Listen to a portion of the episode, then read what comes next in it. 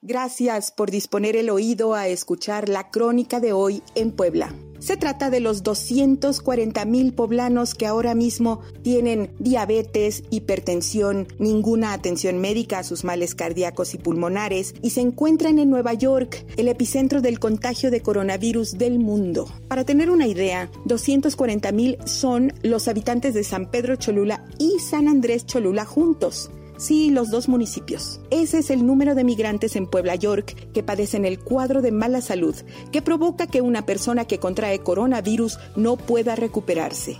Esa fragilidad de la salud tiene 4 causas. Les presento a Milton Muñoz, experto en esta migración a Nueva York.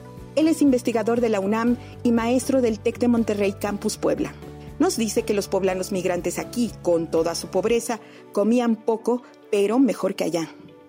En Estados Unidos, por todos es bien sabido que a pesar de que mantienen muchas de sus costumbres, muchas de sus tradiciones, incluso alimentarias, la verdad es que el ajetreo, el trabajo del día a día, nos lleva a consumir básicamente lo que conocemos como comida chatarra.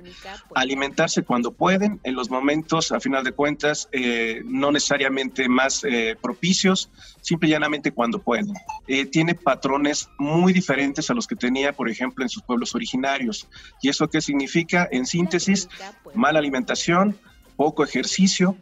Y esto sí es importante entenderlo porque, como todos sabemos, el coronavirus actual, el COVID-19, ataca precisamente a personas con mayor virulencia, a aquellas que tienen problemas en sus condiciones físicas. Los poblanos de Nueva York son en su mayoría trabajadores de la construcción o de cocina. Atienden mesas, lavan platos, pisos.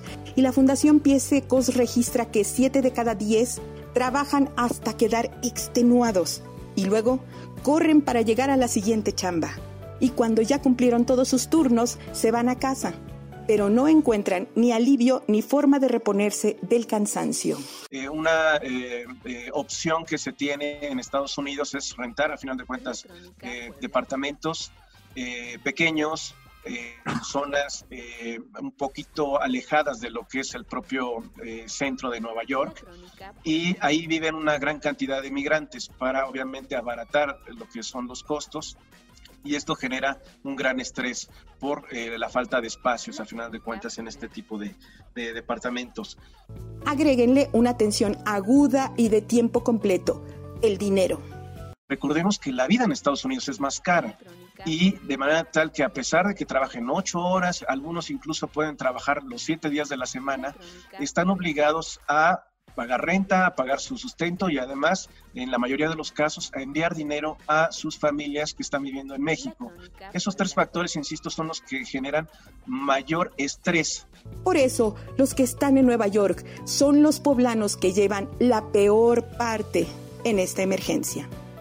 Nos escuchamos en el próximo podcast con periodismo narrativo para conocernos más e información precisa para decidir mejor.